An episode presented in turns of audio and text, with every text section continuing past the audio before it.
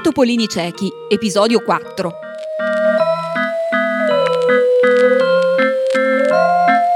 La vita nella pensione sembrerebbe trascorrere tranquillamente, se non fosse per la neve che cade incessantemente e ha tagliato fuori i nostri protagonisti dal mondo. Poi una telefonata. È il sergente Hogben che informa Molly dell'imminente arrivo di un ispettore di polizia. Sfidando le intemperie, il sergente Trotter arriva alla pensione. Non porta belle notizie, è lì per scoprire che collegamento ci sia tra l'omicidio della signora Lyon e gli ospiti di Monkswell Manor e soprattutto per evitare che ci sia un terzo omicidio. Con le voci della Compagnia del Cactus.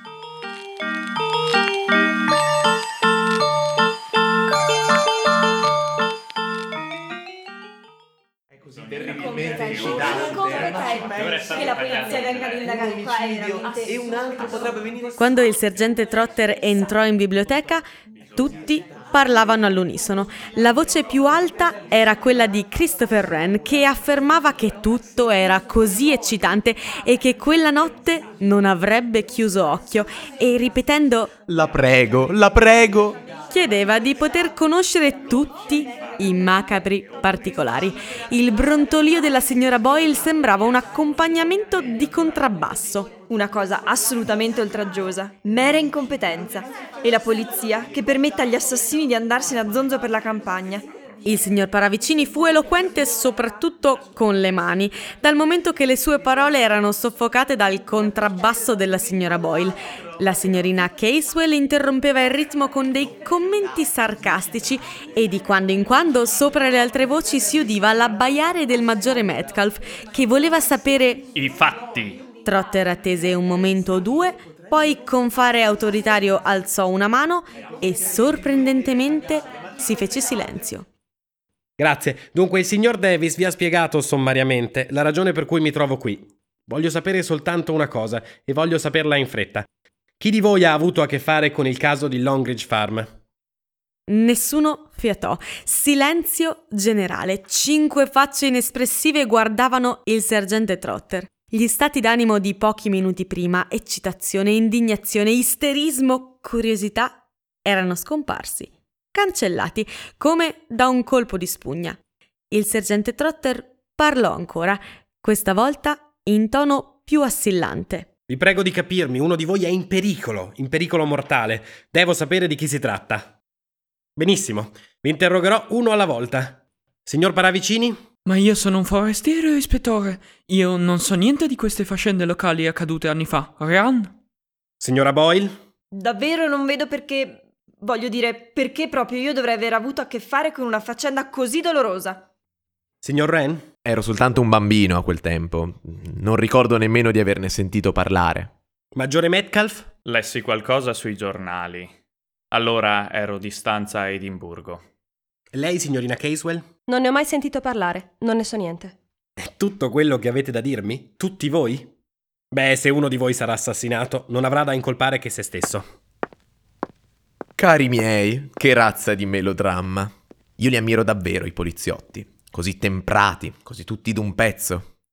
Tre Topolini Ciechi. Com'è che fa il motivo? La smetta! Ma cara, questa è la mia sigla musicale. Non sono mai stato preso per un assassino prima d'ora e la cosa mi eccita tremendamente. Assurdità da melodramma, non credo nemmeno a una parola. Ma signora Boyle, aspetti che io le scivoli alle spalle. Aspetti di sentire le mie mani intorno alla sua gola. Lei sta spaventando mia moglie, Wren. Non è una cosa da ridere. Oh, ma lo è. Tutto questo non è altro che lo scherzo di un pazzo. Ed è ciò che lo rende così deliziosamente macabro. Se soltanto poteste vedere le vostre facce. Un giovanotto eccezionalmente maleducato e nevrotico. Probabilmente un obiettore di coscienza. Mi ha raccontato di essere rimasto sepolto per quarantotto ore durante un'incursione aerea, prima che venissero a tirarlo fuori. Questo può spiegare molte cose, oserei dire. La gente ha troppe scuse per perdere il controllo dei nervi. Sono certa di averne passate di tutti i colori in guerra, come chiunque altro, eppure i miei nervi sono perfettamente a posto. Buon per lei, signora Boyle. Io credo che lei nel quaranta fosse in realtà commissario per gli alloggi in questo distretto. È così, non è vero? E con questo? È stata lei a mandare i tre bambini a Longridge Farm. I tre bambini? Veramente, maggiore Metcalf, non vedo come si possa ritenermi responsabile di quanto è accaduto. La gente della fattoria sembrava così a modo ed era così ansiosa di avere i bambini. Non so di che cosa mai si possa farmi colpa. Perché non l'ha detto al sergente Trotter? Non è affare della polizia. So badare a me stessa io. Farebbe bene a tenere gli occhi aperti. Certo. Lei era il commissario per gli alloggi, ricordo. Molly, tu lo sapevi? Lei aveva quella grande casa nella piazza, vero? Requisita e completamente distrutta, devastata. Una vera ingiustizia. Mi dovete perdonare, ma trovo tutto questo estremamente spassoso. Mi sto divertendo, sì, mi diverto pazzamente. Mi fa piacere che tutti trovino la cosa così buffa. Mi scuso sinceramente, mio caro ispettore. Sto rovinando tutto l'effetto del suo solenne ammonimento. Ho solo fatto del mio meglio per spiegare chiaramente la situazione. E non sono ispettore, sono soltanto sergente. Vorrei usare il telefono, signora Davis, per favore. Mi profondo di scuse e, strisciando, esco dalla comune. Mm. Un tipo originale. Un tipo criminale. Non c'è da fidarsi neanche tanto così. Oh, ma lei crede che... Ma, ma è troppo vecchio. Ma è poi davvero così vecchio? Usa il trucco. E il suo passo è giovanile. Forse si trucca per apparire più anziano. Sergente Trotter, lei pensa... Non arriveremo a niente con queste inconcludenti congetture, signora Davis. Devo fare rapporto al sovrintendente Hogben. Ma non può farlo.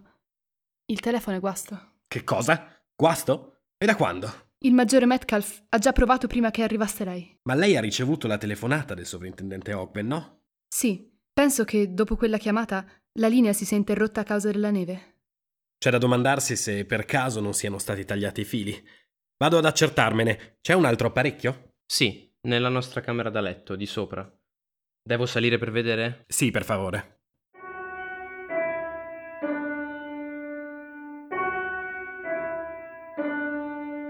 Il signor Paravicini era in salotto, attraversò la stanza dirigendosi al pianoforte e ne sollevò il coperchio. Poi, sedutosi sullo sgabello, accennò in sordina un motivo, suonandolo con un dito solo. Christopher Wren era in camera sua, camminava fischiettando vivacemente, poi, di colpo, il fischio si attenuò e si spense. Si sedette sul bordo del letto, nascondendo la faccia fra le mani e cominciò a singhiozzare. Come un bambino, mormorò: non posso continuare così.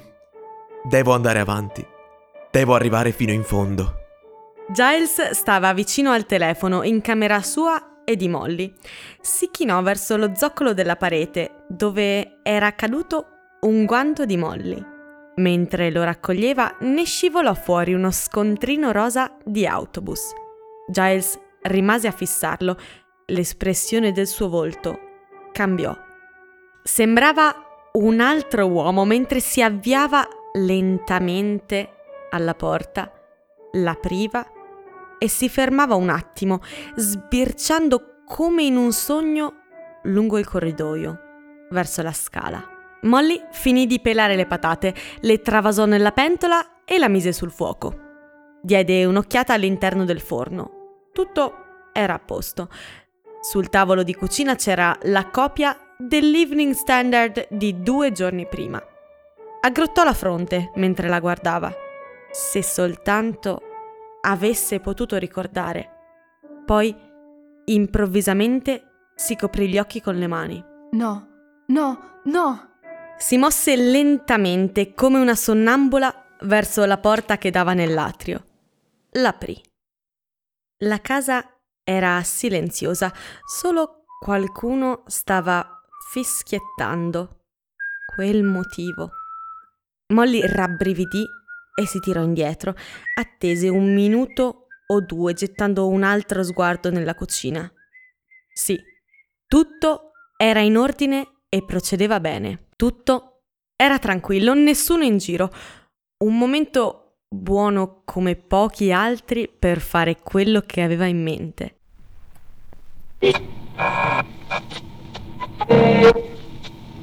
Ed ora un messaggio a tutte le mamme e i papà. Se i vostri bambini non riescono a dormire la notte, provate con questa storiella. C'era una volta una principessa. La signora Boyle in biblioteca girò le manopole della radio con aria piuttosto irritata. La prima trasmissione che ascoltò era un programma sulle origini delle filastrocche per bambini, l'ultima cosa che desiderava sentire.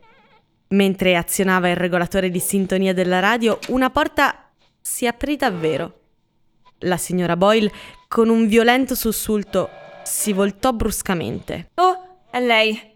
Programmi davvero idioti su questo aggeggio. Non riesco a trovare niente che valga la pena di ascoltare. Che cos'altro potrei fare qui, rinchiusa in casa con un possibile assassino? Non che io creda nemmeno per un momento a quella storia così melodrammatica. Lo sviamento delle paure attraverso i riti e l'immaginazione collettiva è simile, in una certa misura, alle operazioni mentali compiute dall'inconscio nel tentativo di salvaguardare la propria integrità psichica. La cintura dell'impermeabile le era scivolata intorno al collo così rapidamente che lei non riuscì quasi ad accorgersene. Il volume della radio fu alzato, le erudite argomentazioni del conferenziere sulla psicologia della paura rimbombarono nella stanza e soffocarono i rumori che accompagnarono il decesso della signora Boyle. Ma non ci fu molto rumore. L'assassino era troppo esperto. O di un'intera società, da scompaginare l'integrità psichica del singolo o di una collettività, come ha indicato Jean Doulumont nelle sue analisi sui rapporti tra paura e storia.